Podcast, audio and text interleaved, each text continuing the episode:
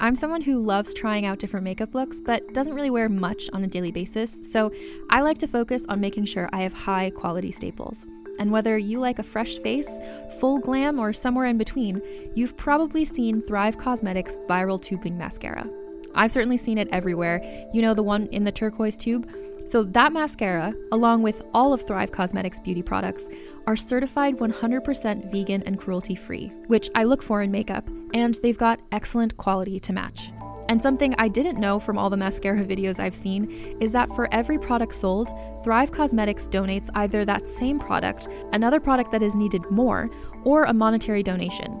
They've worked with over 500 nonprofits to help with a wide range of causes like supporting cancer survivors, people experiencing homelessness, education access, and so much more.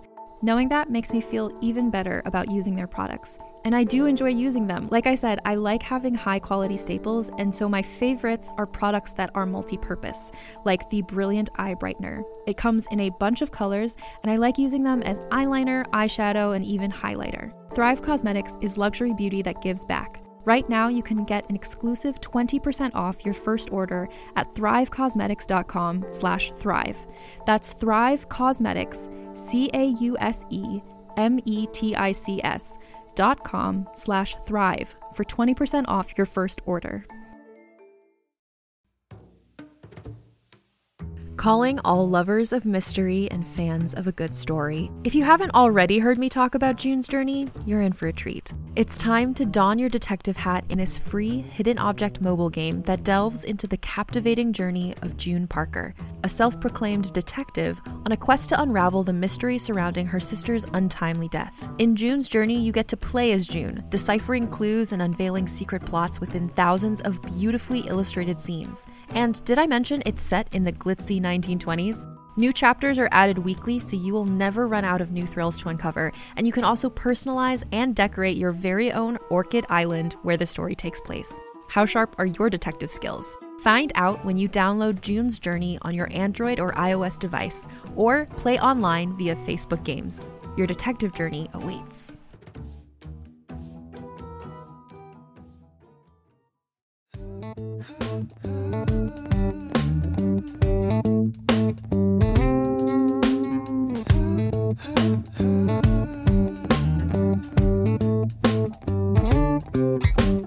Guys, welcome back to another episode of Awkward Sex and the Fucking City. Another week, another week has gone by. Do you ever just find yourself being like, holy shit, like a week just went by and it feels like nothing? Like, what is time? Because time is the most horrifying thing in the world, and the fact that it never stops is truly horrifying and keeps me up at night sometimes. Just sometimes. I'm just coming out, you know, strong on this podcast. Just get just straight into it. Um, before we talk about anything or have this episode, I don't know, what are words?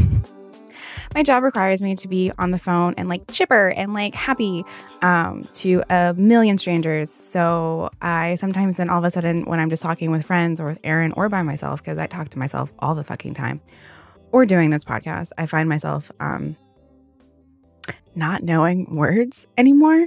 Let me know if that happens to you as well, as I don't feel as crazy. And I don't feel crazy actually, because I know exactly where that problem comes from. But here we are, just straight out the gate. What the fuck is going on with you, Natalie? Um, first off, I just want to remind you guys that my show, Awkward Sex and City, is going to be at Littlefield on June 18th. The doors open at 7, show at 8. It's a great lineup. Gabe Gonzalez, Jen Keefe, who's on the Oxex tour, Sydney Washington, who just is fucking amazing, and myself. It's going to be a great show. There are live streaming tickets available as well. If you are not feeling comfortable inside, still, like, that's absolutely okay. I don't want you to ever feel that you should be at a certain place as, you know, the nation as New York City reopens. Like that's fucking bullshit. They didn't even give us time to prepare um about like the new indoor rules. So, no, wherever you're at. My live streaming tickets are available and so are in-person tickets. Uh live streaming is 5 plus fees in person is 15 plus fees. And I hope to see you guys there. It's going to be a blast. The last one was amazing. Last show that I performed at at Littlefield was also amazing. Like the vibe is good. You do need to have proof of vaccination if you're going to be indoors, if you're coming to the show. Uh, a negative COVID test is not enough. You have to have had both shots um, to be admitted. Uh, a lot of up top um, stuff. But that's just kind of our new reality right now as we swim through the murky waters of, of reopening and what that means for venues and for us and shows and all that good shit. So, yeah, hope to see you guys there. It's going to be a great show. Again, we'll also be live streamed and it's a blast to be back. It's weird. It's weird. People keep asking what it's like. And I literally just kept being like, it's weird. I don't know how else to explain it besides it's just really weird. Like, after I think it was 15, 16 months of not being on a stage, uh, but you get used to it, I guess. Um, I don't know. And I mean, I've been indoors a lot now without masks. Um, kind of like what Jeff was talking about last week. Like, I, I do feel like I've done as much as I possibly can. And hopefully that's okay. And hopefully everyone else is doing the same and not lying about their vaccinations or whatever. And we can keep the numbers down. They're the lowest they have been in New York City since we've started tracking, uh, since last March. And so that's really, really cool to see, especially after like they're lower than last summer's when they got really low as well. I think we're at like 0.61% positivity rate at this point. And just after the year that we've been through, yeah, it's great. But what I want to talk about more so, not the show, is um, you know, as things and I've talked about this in the past, but I just kind of want to reiterate it. And I want to just kind of like, you know, just beat the dead horse with a stick. I don't know. Where you're just like you're just going over it way too much. Because I think like as the more time that we start to spend in what is supposed to be our old normal, I think it's just really easy to forget that like everyone just went through like the worst year of their lives again, I guess I'm just kind of saying, like, I just think that we all need to be like super patient with ourselves. And I'm seeing a lot of friends get overwhelmed again. Cause again, like, at least in New York City, it went from zero to 100 with what the expectations were and what the rules were. And that is anxiety inducing and that is very overwhelming. And I found myself getting super overwhelmed as well. And was like, holy shit, like, am I just going to go back and fall back into the same patterns again? And I just, you know, talked to my therapist and talked to Aaron about it. And that was enough to not be an old pattern, if that makes sense. Just be like, oh, yeah, I'm, I'm recognizing it. And how am I going to f- fix this or alter what's going on so I don't fall into the same bad patterns? I don't know if bad's the right word, but just necessarily not the best patterns for my lifestyle, for like my health. Like, I need very hard boundaries I need for alone time. Like that is how I recharge. And there is no way around that. And there is no substitute. I have learned. Like if I have to, if I am overwhelmed, I have to be like alone in my room, uh, digging around on my phone, not talking to anyone, not talking to Aaron, not doing any type of work, creative or job work. I don't know. And just like truly zoning the fuck out and not thinking. It's the only way. Or dancing again, with no one else alone in my room, to a lot of early 2000s pop because it's a great mix to dance to. And that's okay. You know, like I think, uh, I, don't, I don't know if you guys feel the same way, but I think in the past, I assumed that my recharging had to look a certain way. And like, so Aaron recharges way differently. Like he actually recharges with friends. Um, and I like I cannot. Like I get fucking depleted and we actually had a pretty big weekend that was very social and it was a lot of fun. And it was a lot of go go go and it was a lot during the work week for me as well as like hanging out with friends and like drinking at bars like after work when I would normally would recharge. And so come yesterday, which was Saturday, I would literally like to, to Aaron was like I was like this was a big week. This was like this was a lot for me. I like have to like zone the fuck out. Um which I did. You know, he like hung out in the living room, I hung out in the bedroom. Um, but I think for me at least, I can't speak for anyone else. It is helpful to now see when you're depleted rather than denying it. And I think a lot of us, especially in like hustle culture and grind culture, really have a good, how do I want to put it, are really good at um, ignoring our personal red flags for our body and our mental health. And I say that just because I know for a fact that I have done that in the past. There's a good chance I will do it again in the past. So, how do we stop that, right? Especially after last year and especially after wanting so many things to reopen and and and start anew, how do you balance that? And I think the balance is the part that no one ever really talks about. They're just like mm, boundaries and balance, but no one ever fucking talks about how fucking hard it actually is to keep those boundaries and keep that balance. And of course, my therapist said something, and now I can't remember it. Great. I think I wrote it down too, and I have no clue I wrote it down. My favorite thing though is like me and my therapist will be talking about something, and she'll be like, "Oh, that's a breakthrough." She's like, "We should write that down," and I'm like, "Isn't that, isn't that what I'm paying you to do? Like, should should I be writing that down? I feel like you should be writing that down." My therapist is great though. I do really love her. She wants. I can tell she like wants to be my friend. And I would totally be her friend too. Like, I want to know so much about her life. I know nothing about her life. And I think most therapists do that. They keep a very, like, you know, like a strict boundary, one might say, on on disclosing their personal life. And I think that's good for me. Like I I think if I knew more, I just I have the habit of not wanting to talk about myself, which of course you're like, how is that true when you're literally talking about yourself right now? But in like one on one settings, I get very nervous. I definitely shine either alone or like in a crowd. Um, but one on one, I get very like tongue tied and I don't like it. And so my default, and I've done this my whole life. I did this like the first five dates me and Aaron ever like went on, where I just don't talk about myself and I ask the other person questions about themselves. And people rarely notice it because most people do love to talk about themselves. But because that's not an option with my therapist, uh, I am forced to talk about myself. And it's weird. I get weirded out sometimes, even like four, five years in. Back to boundaries being hard. Again, I guess I'm just going to say they're hard to set and they're hard to to keep there. But what's important to remember is that you are worth that work as I've, you know, been around people that I haven't seen in a long time, in like a very long time since, you know, being able to kind of travel more and everything reopening, I'm starting to see a pattern of people not realizing that they were going through shit and are starting to realize that now. And I think that is even more overwhelming than being, than going through shit during last year, but kind of dealing with it and I don't mean this in any way judgmental. I'm just saying that like that's kind of where they are right now is now they're starting to see how not okay they were this past year. And as someone who just did that, it's kind of scary to kind of see like the shell of yourself uh, or finally able to be able to see the shell that you've kind of become and it's all like, you know, survival tactics. It's all, you know, our bodies react a certain way, our minds react a certain way um, to preserve as much as they can, right? I don't know. I'm not a therapist.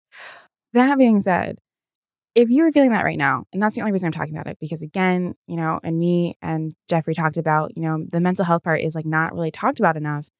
And I am not a professional in any way, shape, or form. All I can do is speak from my own example and perspective. And that, yes, in a good part of 2019, before, you know, shit like hit the fan, I was like definitely dealing with depression and anxiety at, at, in, in amounts that I had never experienced in my life and did not understand what it was because I'd actually never really experienced it in that type of way to have it physically manifest in that type of way and mentally just like take over.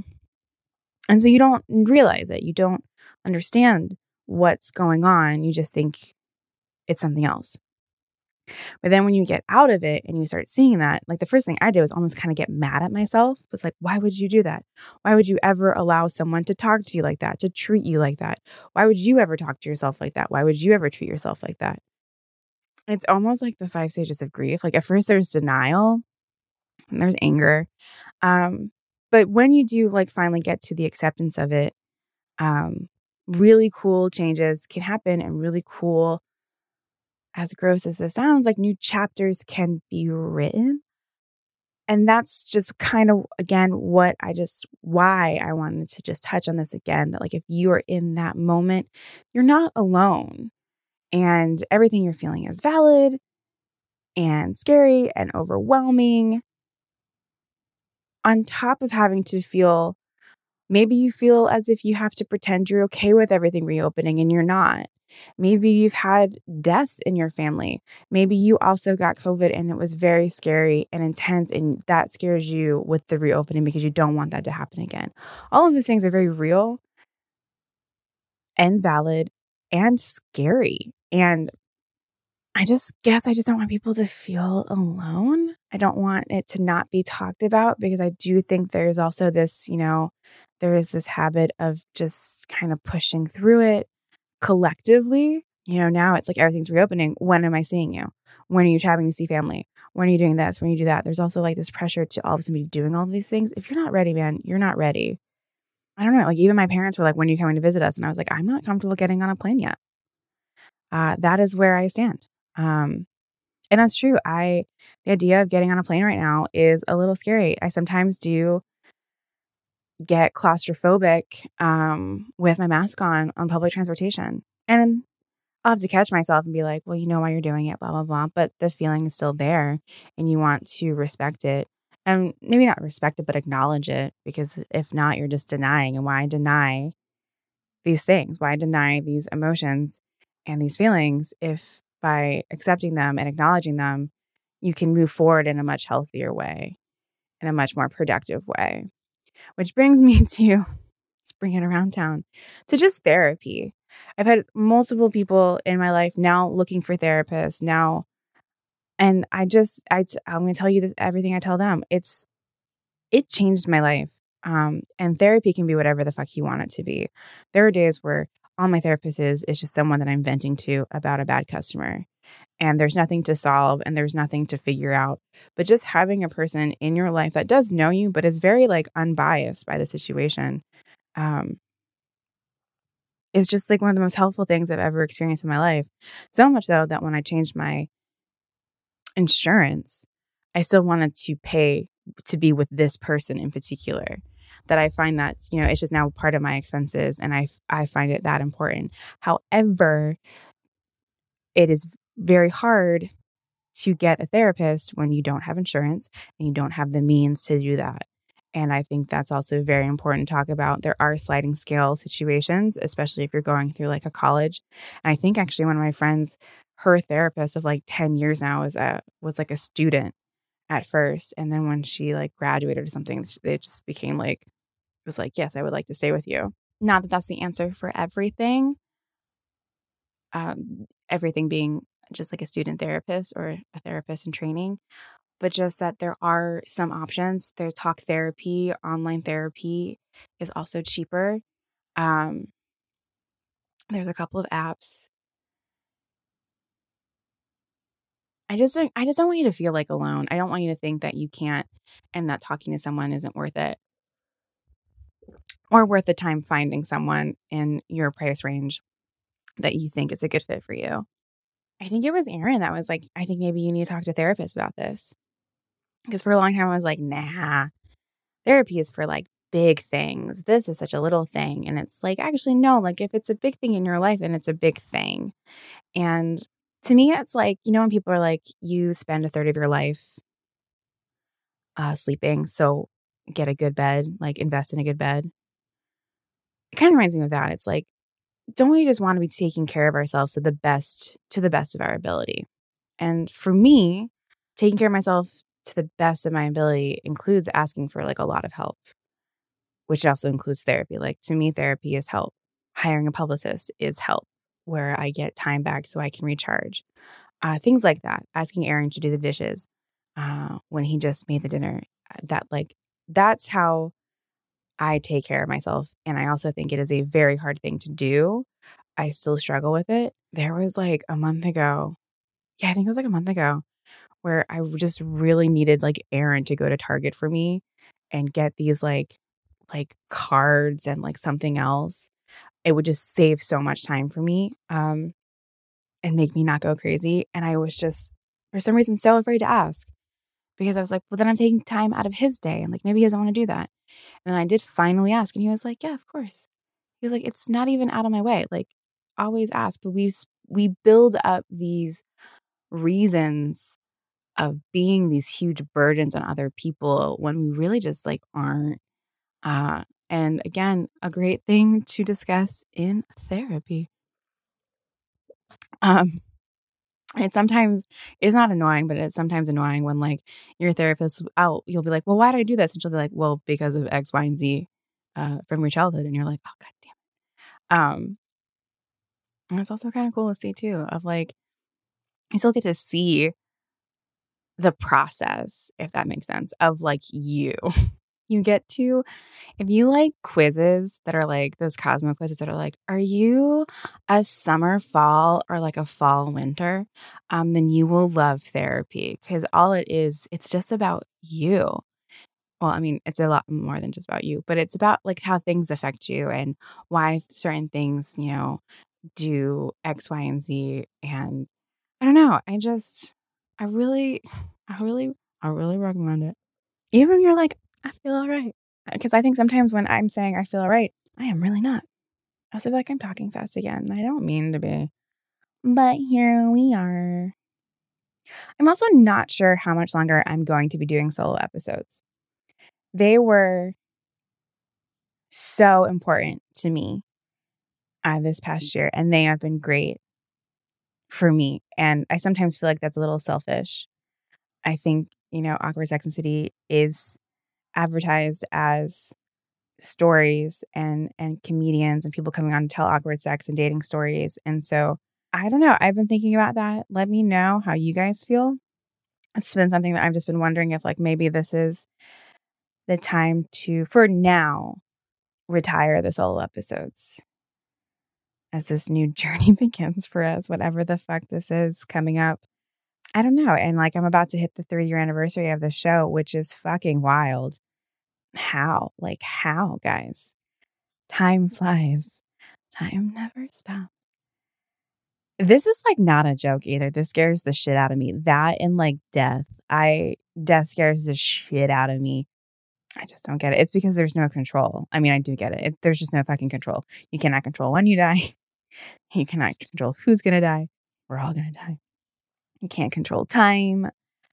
Nor would I want to be able, though, to control time. Like, that's the one that I don't understand. Like, I wouldn't want to control it. What the fuck is this solo episode, guys? I don't know. Maybe this is why I'm like, I should retire the solo episodes. But again, I am just gonna like, I'm gonna end it here. This is a quick one again, because I just want to say it over and over and over again. If you are freaked out, if you have anxiety from this reopening, if you are overwhelmed, like truly all of us are, and I do not want you to feel alone. And I want you to know that there are ways to find balance and to set boundaries. And I think a lot of us have this past year uh, had to really reevaluate, re reevaluate what's really important in our lives and what that looks like and I think a lot of people have realized, like myself included, that like my time might be the most important thing to me. And what does that look like going forward with a creative career and a day job? And how do I balance that to make sure that I'm still getting the quality time that I need literally just for myself while doing all these other pursuits that are important to me? Um, hustle culture has really, really just like, I think, distorted our minds on what our schedules are supposed to look like. And it's not healthy, in my opinion, it's not healthy. Um, and there really is this also this idea that if you're not busy, if you're not booked 24 7, then you're failing. And I always struggled with that idea as well for a long time of like, oh, if I'm not doing shows like every day, like, what does that mean? But now I'm just kind of realized like I just want the quality of life that I want. And sometimes that means not doing shows. And that means things are going to go slower um, to whatever my goals are. And that that's okay. And then that is a fair trade off. And I think, again, just want this episode to be an example of having like, you know, some pretty real conversations with yourself and, and, figuring out what is best for you because that's where you have to start first. You have to start with yourself first before you can go forward with anything else. When it comes to like, I feel like with balance and boundaries and things like that. Um, and that you're worth that conversation to have with yourself. You are worth that to yourself and you're worth that to others. And, you know, I also think there's with hustle culture and grind culture, there is this not only imposter syndrome, but there is this idea of unworthiness that if you are not booked and busy 24 7, that you are unworthy to be booked and busy 24 7. And one of the most grossest things that I have started to say to myself that's really changed is that, like, I say, I belong here.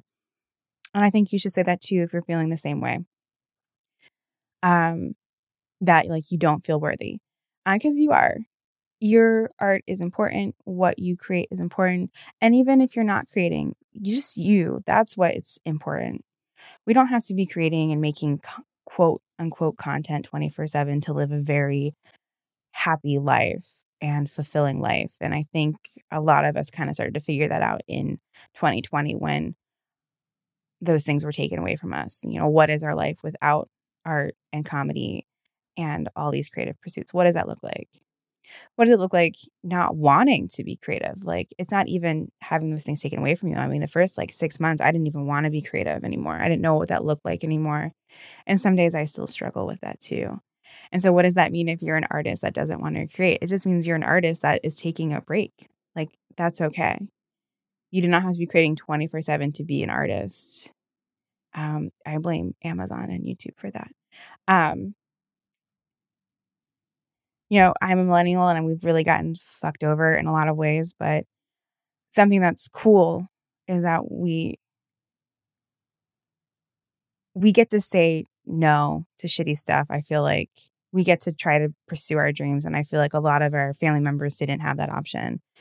And while as much as we've been like digged over uh, economy wise and, and job wise, I still think it's cool that like, you know, we recognize how much this sucks, uh, how much day jobs suck, um, that we've said yes to wanting to actually pursue really cool things, artistic, creative, um, and not just be like a cog in the machine where I think, you know, our families just saw like a 401k and company loyalty and retirement.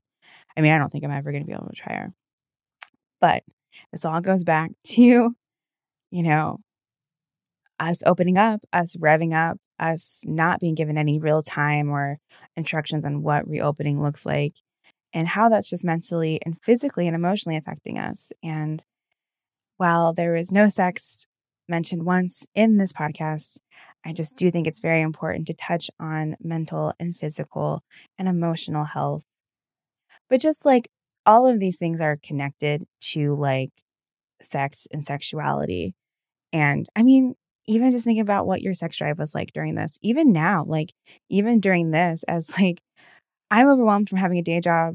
Me and Aaron are moving on top of now we have to start wedding stuff, on top of show starting and touring starting. Like uh, there are days where I'm like, I can't even imagine having sex. Like, I can't even imagine fucking masturbating. And I'm not used to that. I have a very high libido for the most part. But when I notice that, I have to be like, oh, wait, what's going on? Why are you not feeling as like sexually in tune with yourself right now? And it's like, oh, right, here's all these fucking stressors. Stress is the biggest orgasm killer. It is. And it's just something that I think, I don't know if it's just a product of like America, but we just really, when I say meet we, I mean like the very like general we, I've just have been taught how to prioritize ourselves and our, our mental health and our emotional health. And, and I hope we can move forward and move away from that uh, as we reopen. I just really, really hope that we can continue to check in with ourselves and our boundaries and and that balance and remember why it's not worth going back to that like hustle and grind culture and and just remember that you can get overwhelmed and it's not means that does not mean you're failing. You now can recognize it and move forward from there. And have plenty of sex if that's what you want to do. Maybe you don't and that's absolutely okay too no one's libido is exactly the same as another libido. Um, they're like snowflakes. No two libidos are alike. So I think that's another reason why I want to kind of stay away from the solo episodes. Is I definitely find myself not talking explicitly about sex, and I don't want to take that away from the listeners that are coming in for that. But again, I don't know. Let me know how you guys feel. I'm going to wrap it up there, guys. Thank you guys so much for listening to me again. Another week down, right around the corner from three years. And that the show Awkward Sex and City at Littlefield will be this Friday, June 18th. I can't believe it's the middle of the June. The middle of the June. It's the middle of June already. Um, and tickets are available for Lime. Oh my God, Lime streaming. For live streaming and for in person tickets. And I hope to see you guys there. And we will talk next week. Go masturbate if you want to. Go look up a therapist if you want to. Go text your therapist and say, hey, I'm thinking about you. Even though that'd probably be kind of creepy. And they'd be like, do you want to talk about this next week? Anywho, I love you guys. Thank you so much